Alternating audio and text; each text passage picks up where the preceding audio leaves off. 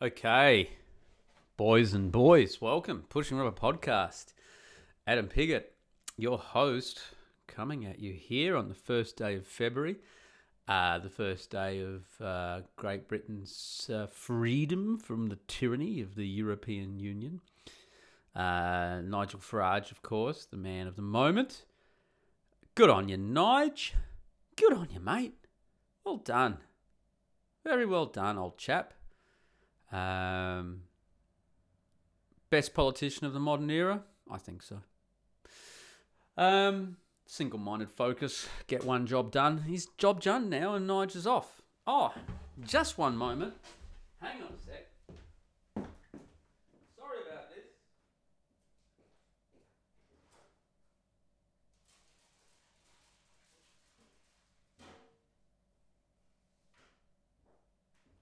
Very unprofessional of me. Very unprofessional. I mean, technically, technically, I should start this again.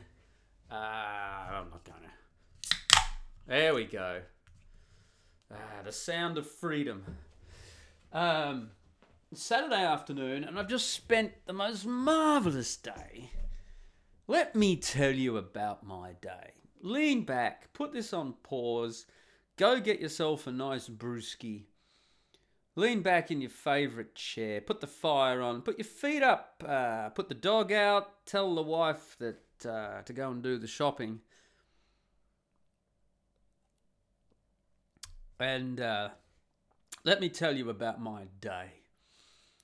Um, and in order to understand my day, you have to understand the little, the place where I live here in Leiden. It's like a little enclave, a little community of its own on this island with a big windmill. And I live in one of the old workers' cottages for the lumber mill when it was a working mill. And there's about five families here. Um, most have been here for at least, well, 30, 40 years. And it's very private, but it's also everyone's there for each other as well. You can drop in for a drink, bottle of wine, knock on the door, bottle of rum, whatever suits your fancy, whatever tickles your toenails. Um, but we don't get in each other's face. And I, I'm, I've been very fortunate to lob in purely by chance to this place when I, the ex-wife, got the house, threw me out, and needed a place. Found this one to rent, and it, it's simply marvelous. It's on the water. It's in front of a Dutch windmill. How much cliched do you want to be than this? Uh, not much more, really. Um, and one of my neighbours is a marvelous chap uh, called Ton, and he's into advertising. He's an advertising, owns his own advertising agency. Uh, in his mid sixties, and lovely guy, and we got on very well. Because we have kind of similar backgrounds in the sense of uh, gallivanting around the world and doing crazy things what everyone else thinks is uh, not possible or beyond the pale or a little bit out there, shall we say, and pulling it off. Pulling it off. Um, and today he he he took me out for a uh, a tour of the Hague, Den Haag, the Hague, and his favourite spots. Um, and what I should do is I should I should have been more organised on this, but I can I can sort it out. We went on a bit of a tour, and we started at an art gallery.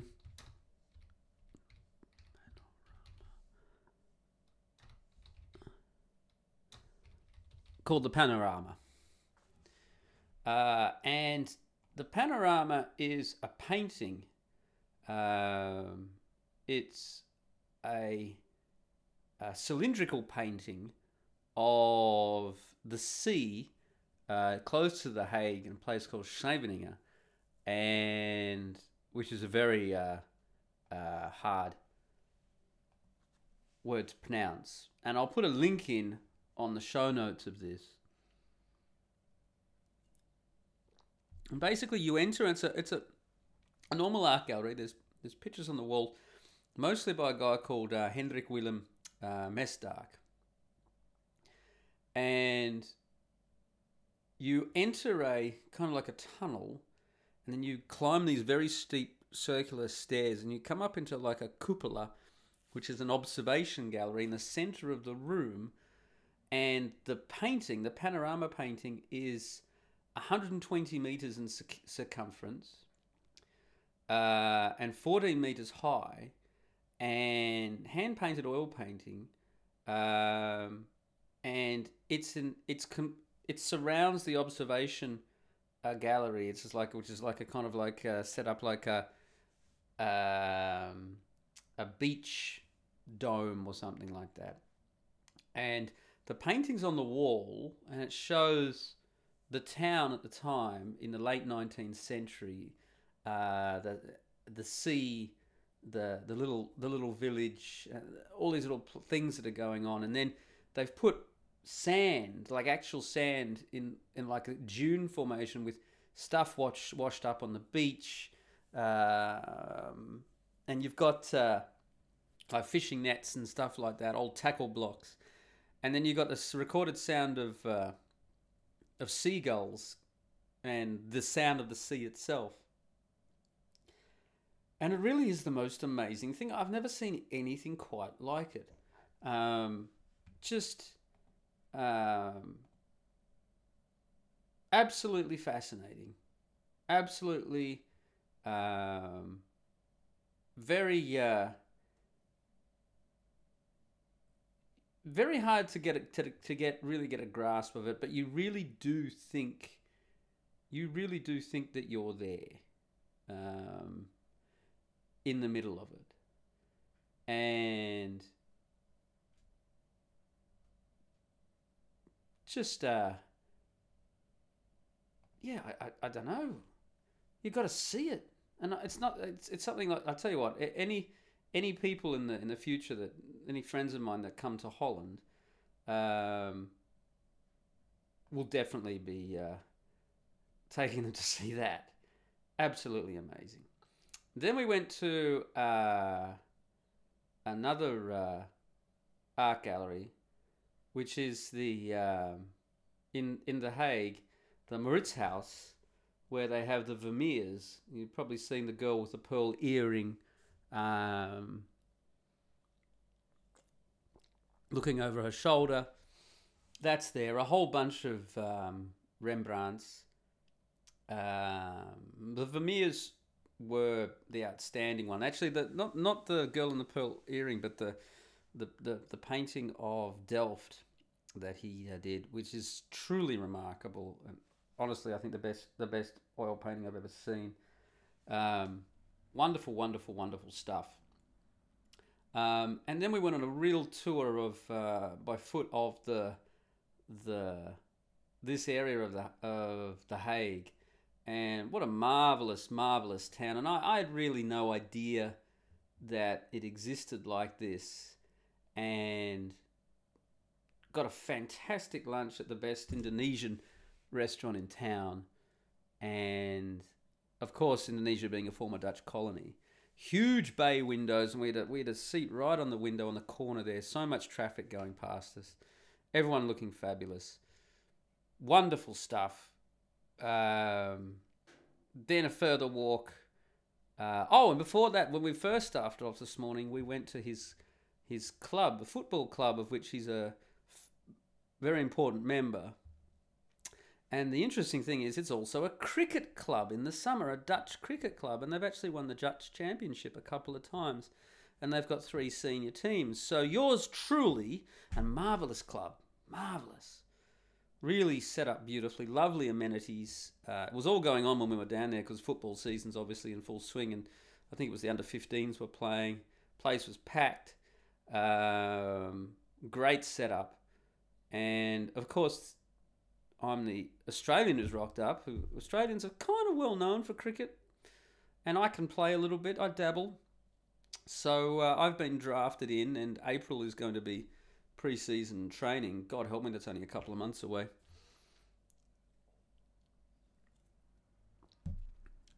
and but it's a it's a private club, so you can't just you can't just rock up and say, "Oh, I'm Australian. Can I play cricket with you?" Because they're going to be, eh,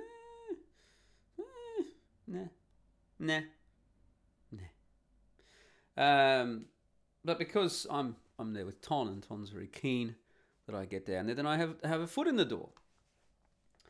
The really lovely thing about today was the fact that last time Ton and I spoke, well, we had a drink at a bottle of wine at my place. He popped over uh, with a bottle of wine. The, the, the best the best guests that you have are the ones who turn up the door with a cold bottle of white burgundy. I tell you what.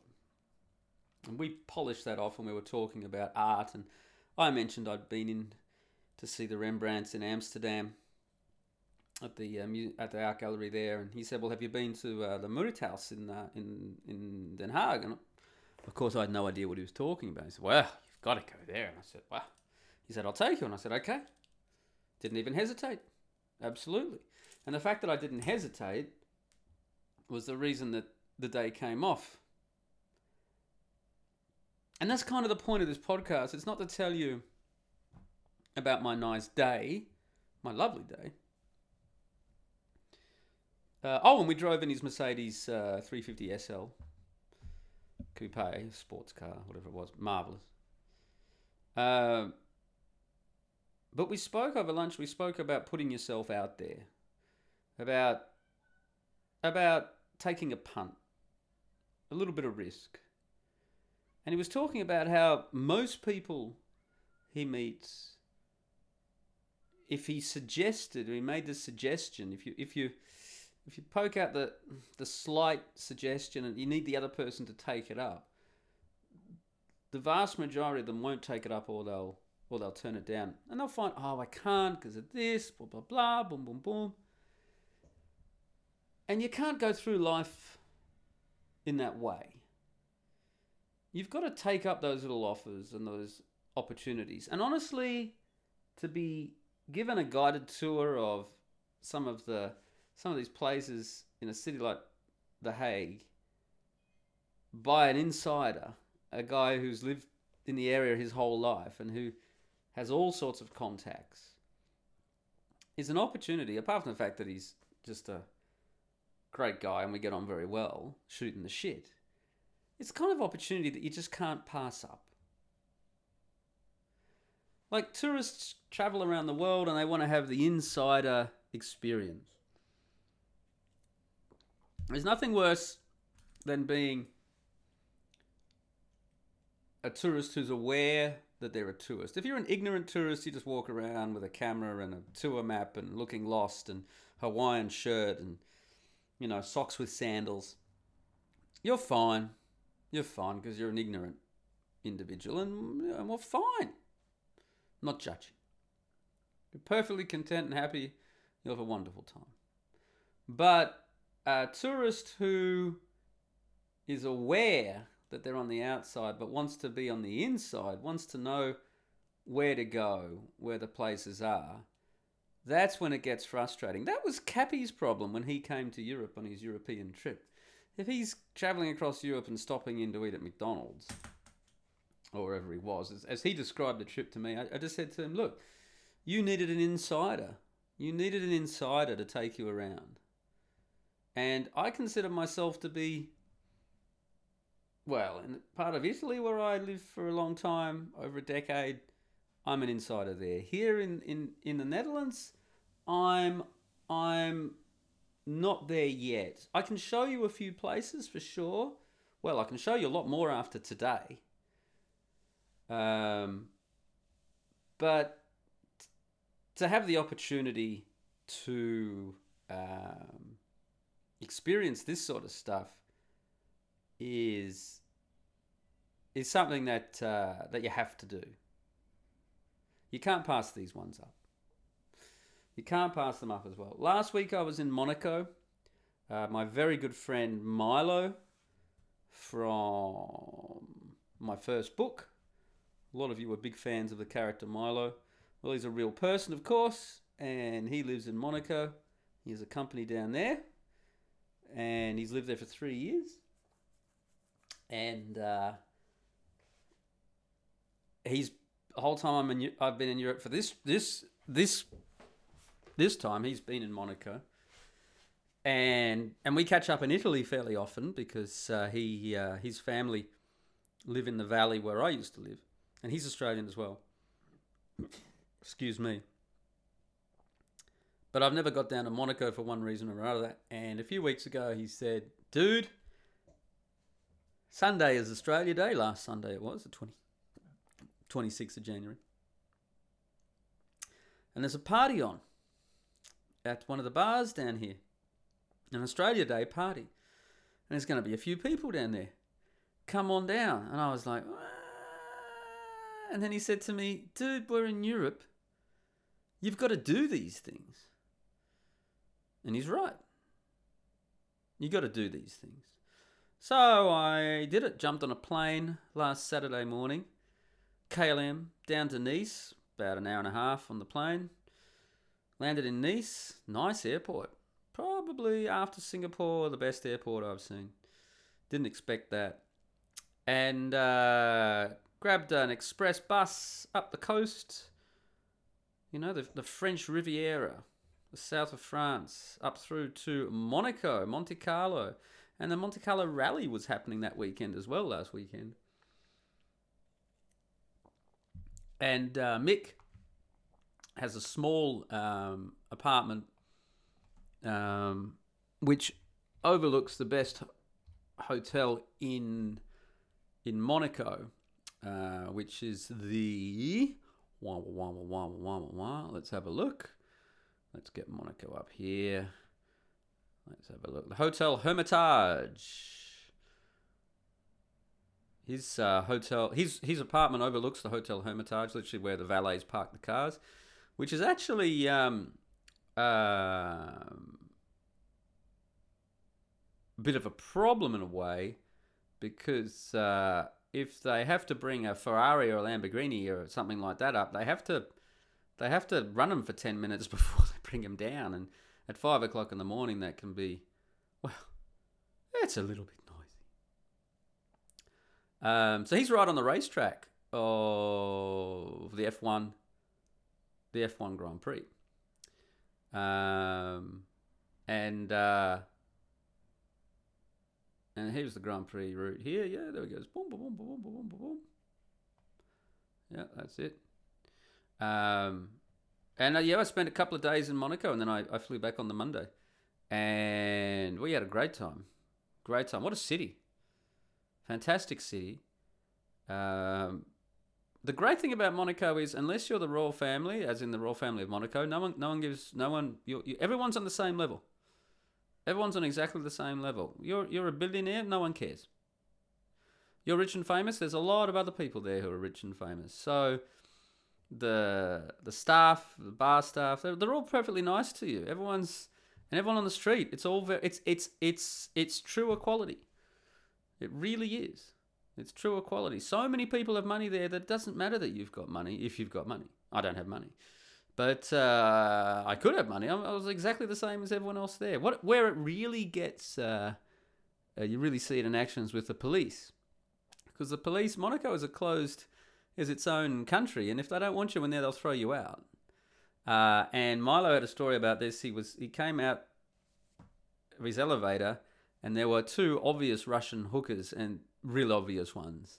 And he was kind of looking at them because it, it uh, where his uh, lift comes out, it opens up into like a, an arcade with, you know, offices and shops and stuff like that. And he was looking at them. It was a sun, Saturday morning early or something like that. And he's walking out and looking at these two hookers, thinking, "Mm, "You look a little bit out of place."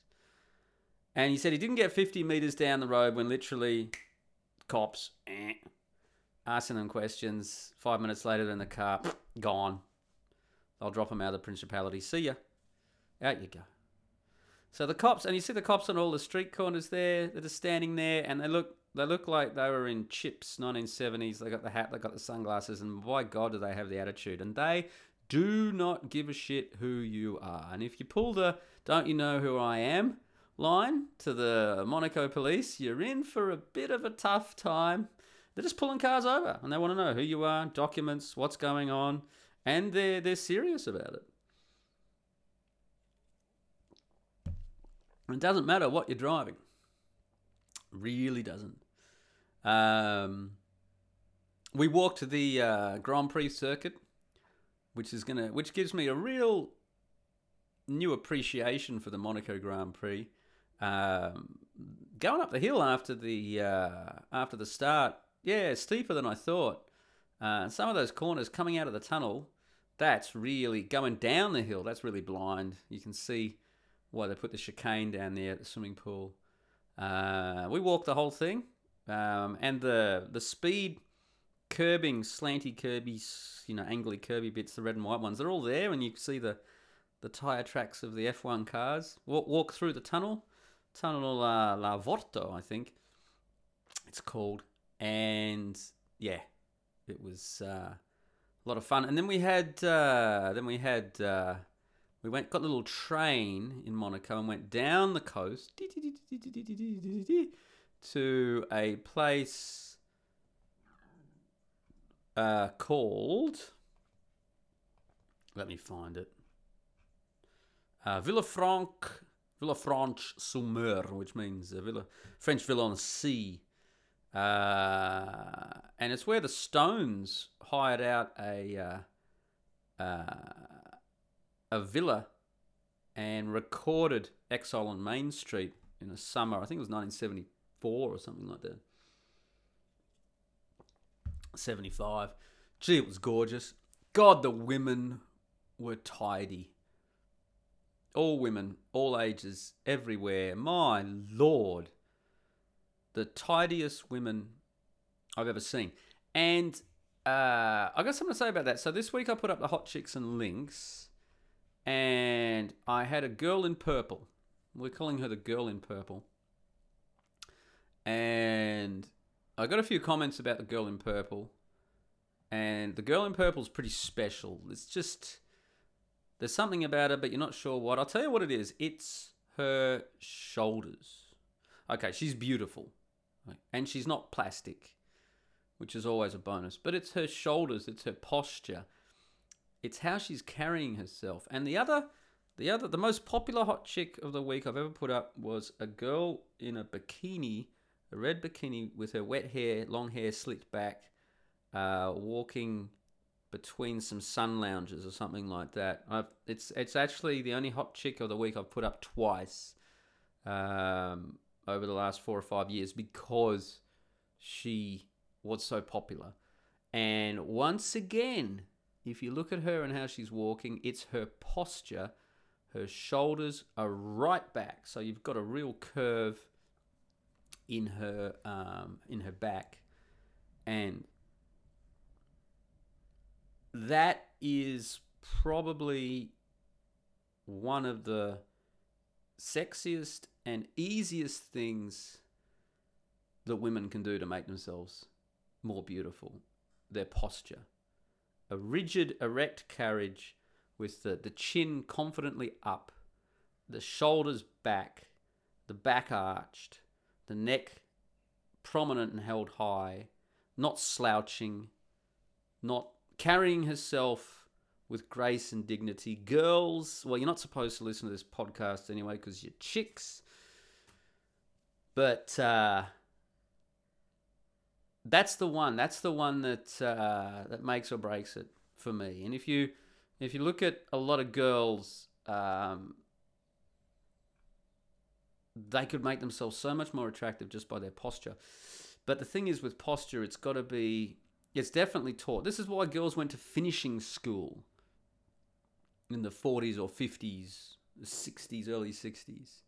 They did stuff like this. And the girl in purple, man, has she got the posture thing nailed. If she was, if she had her waist back five inches and then she was basically just standing up straight and maybe hunched a little bit over, it wouldn't even have anywhere close to the same effect that you see with her on that photo. So check out the Hot Chicks and links of this week um, for the girl in the purple dress.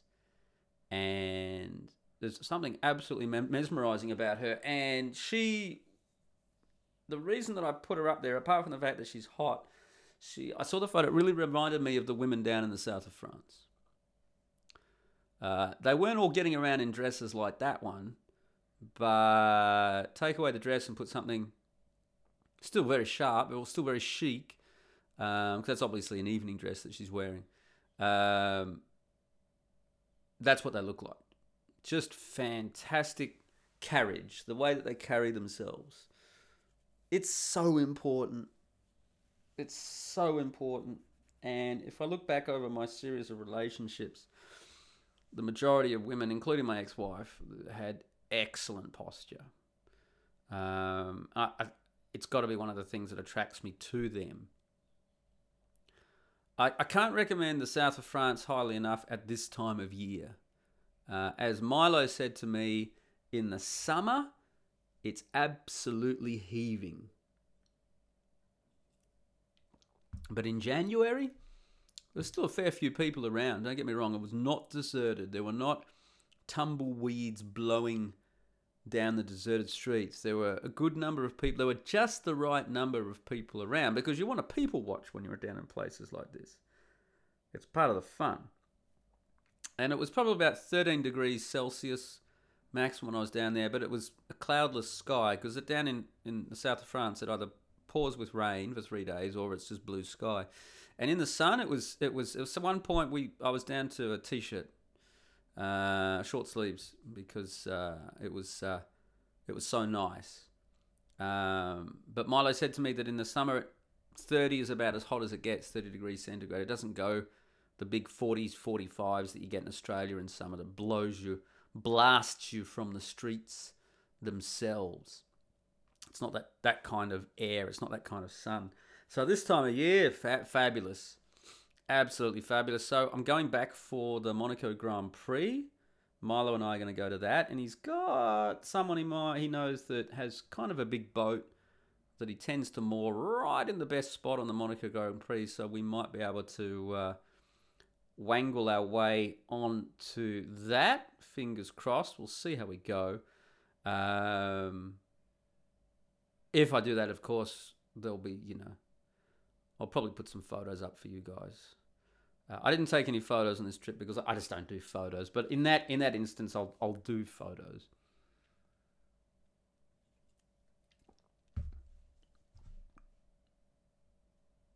You've got to you've got to put yourself out there. You you you got to make a little bit of effort. You got to be willing to have a go. I think that was the thing that characterized myself because even with when I was in Uganda, a lot of the guides there just rafted and then drank and chased girls and that was kind of it. They didn't really go out and uh, get crazy. I had my sidekick, one of the other guides. Uh, I can't remember what nom de plume I gave him in pushing rubber downhill. Hang on. Let me get. Let me grab my copy. Pushing rubber downhill from the old library here, and let's see. I haven't got my glasses. Um. Oh, I think I called him Corey. Yeah, it was Corey. It was Corey in the in the book. It's not his actual name, of course, because everyone, for some reason, everyone wanted me to change their names when I wrote Pushing Rubber Downhill. Um, I thought that they thought that I was going to really spill the beans on what we got up to, and of course I didn't. I kept it very moderate in that regard. But Corey and I, I mean, that whole the Kampala goat races, that was Corey and I going out to that. The other guides weren't there that day. They didn't. It was just like the goat races, and we'd heard all about it, and we're like, all right, we're going down. And everyone's like, nah, I can't be bothered. Uh, I'm just going to not go. Okay. Really, really. So we're in we're in Uganda, we're in Kampala, but because they were there. You know, we're there for for a couple of years. So, uh, no, I can't be bothered. And that was that turned out to be an amazing day an absolutely amazing day, the Kampala goat races. For those of you who haven't read the book, first of all, why haven't you read the book? because you can read about things like the Kampala goat races. Uh, but second of all, the Kampala goat race is basically like the Melbourne Cup except goats. And of course, you can't ride goats because they're not big enough. So they have little Ugandan, 10 year old Ugandan boys with a. So there's goat number eight with a yellow bib, and then there'll be boy number eight with a yellow bib, bib attached to that goat. And when the gun goes off, bang, the boys start hitting the, the goat's hindquarters with sticks and they chase them around the paddock while all the white guys cheer on and have bets with real bookies and stuff. Yes, really. So you can train your own goat. You can enter your own goat in the Kampala goat races. I mean, if I was going to stay in Uganda, you know, permanently, I'd be I'd be breeding goats for the goat races. Why not? Why not? Of course you'd have to do that. But only me and Corey went down there. Everyone else, eh, okay, eh. and we ended up bloody getting British Airways had a marquee down there, and it was full of stewardesses who were part of the flight in that week. And Corey and I are down on the fence, leaning on the fence, watching, and these two gorgeous British Airways, and I'm not making this up. This is what happened. The stewardesses walk up to us and they're like, "Hi," and they're like, Corey and I like, "Oh, hi," as you do. And we didn't know they were stewardesses at that point. And they said, "Oh, look, we're stewardesses for British Airways," and we knew the stewardesses from British Airways because we always tried to hook up with them when they were in town. And we had quite a bit of success in that thing. And this is what they literally said to us. They said, um, "We're at this big marquee up the hill, and there's there's no good looking guys around, and we've we've looked around and." And you guys, you guys are the only ones that would you would you like to come into the marquee with us? And Colin and I, sorry, I just said his real name. Oh shit, fuck it. Colin and I, it wasn't Corey, it was Colin. Colin and I looked at each other, and we're, we're like, okay, uh, yeah, yeah, yeah, yeah, we can do that. Yeah, and up we went, and in we went into this marquee, and you could go and you get in in by invitation, and we're in, and the drinks are all free and there were probably 15 or 16 stewardesses there, and a fun time was had by all. Let's just say that the night went pretty well. Let's just say that there was a big room party back at the Kampala Sheraton. What can I tell you, boys? And then we went back and told the other guides, and they were like, Oh, you bastards, we should have gone. Yeah, you should have. You should have. Listen, guys, we're on this earth to do things. We're not here to fuck spiders. You know, you got this one opportunity. You got to get out there. Colin and I used to go. We we our we had a mission to find the dingiest, nastiest bar that we could in Kampala.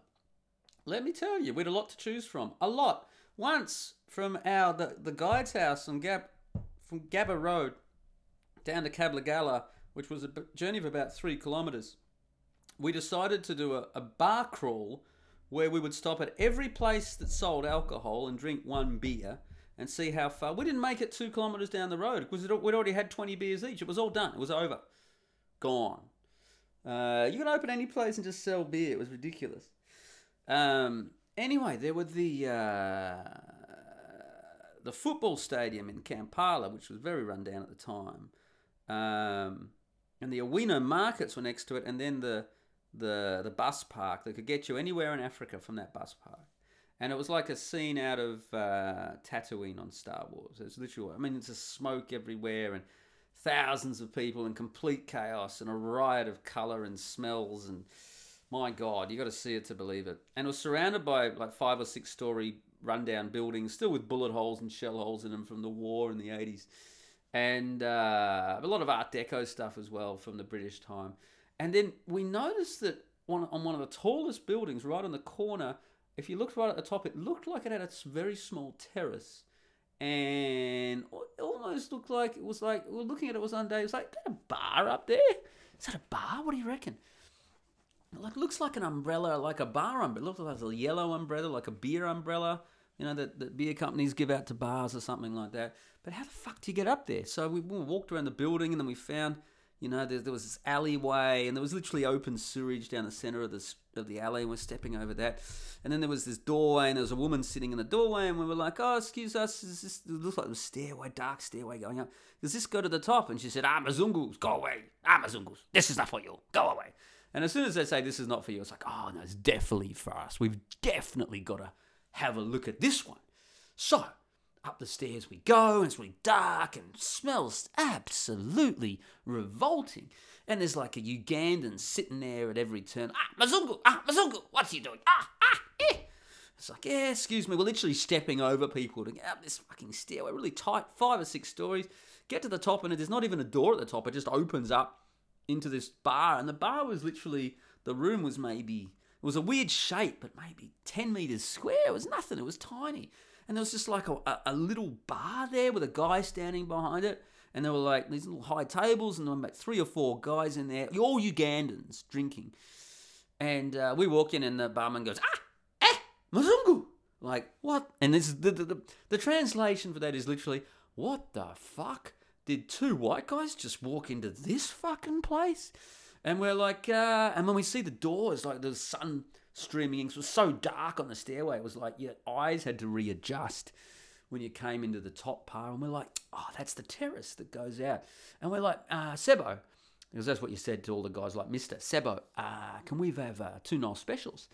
He's like, ah, okay. And he pulls out two, he's like big frosty ones. Like they're really cold, cracks them, hands them to us.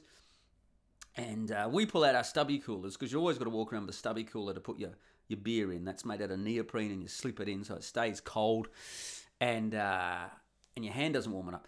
And we we walk out onto the terrace. It's this little terrace, man. This little.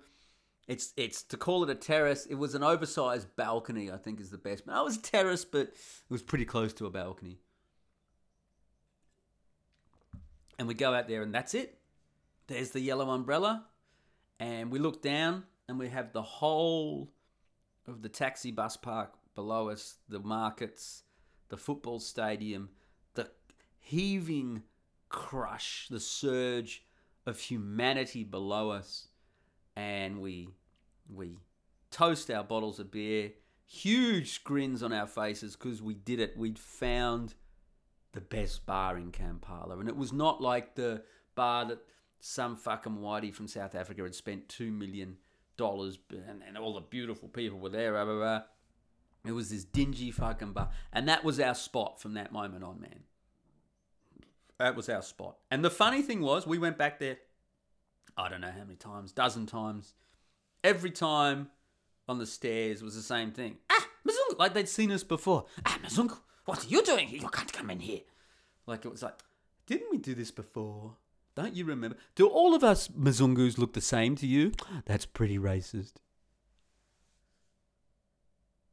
And that came from putting ourselves out there, right? All right, all right. We've got a and walking, walking around, exploring a city, and that was a nice thing about the ha- the Hague today. Great city to walk, really, really nice. Um, what a great day, a really, really great day. So thanks, Ton, and this podcast episode is about putting yourself out there, about saying yes instead of finding a reason to back out. Because we can always find a reason to back out. Oh, there were plenty of very good reasons why I shouldn't have got on a plane to Monaco last weekend. There were plenty of reasons why I could have said to Tana, oh, I've had a really, uh, work's really busy. No, no. Because this, today, this day, like last weekend in Monaco, I'll remember all the way through. I'll remember. And my neighbor Ton was had such a great time because I was enjoying myself so much. It was genuine. We had a great conversation and a really good time. Put yourself out there, guys. Put yourself out there. It's that's the difference. That's the difference.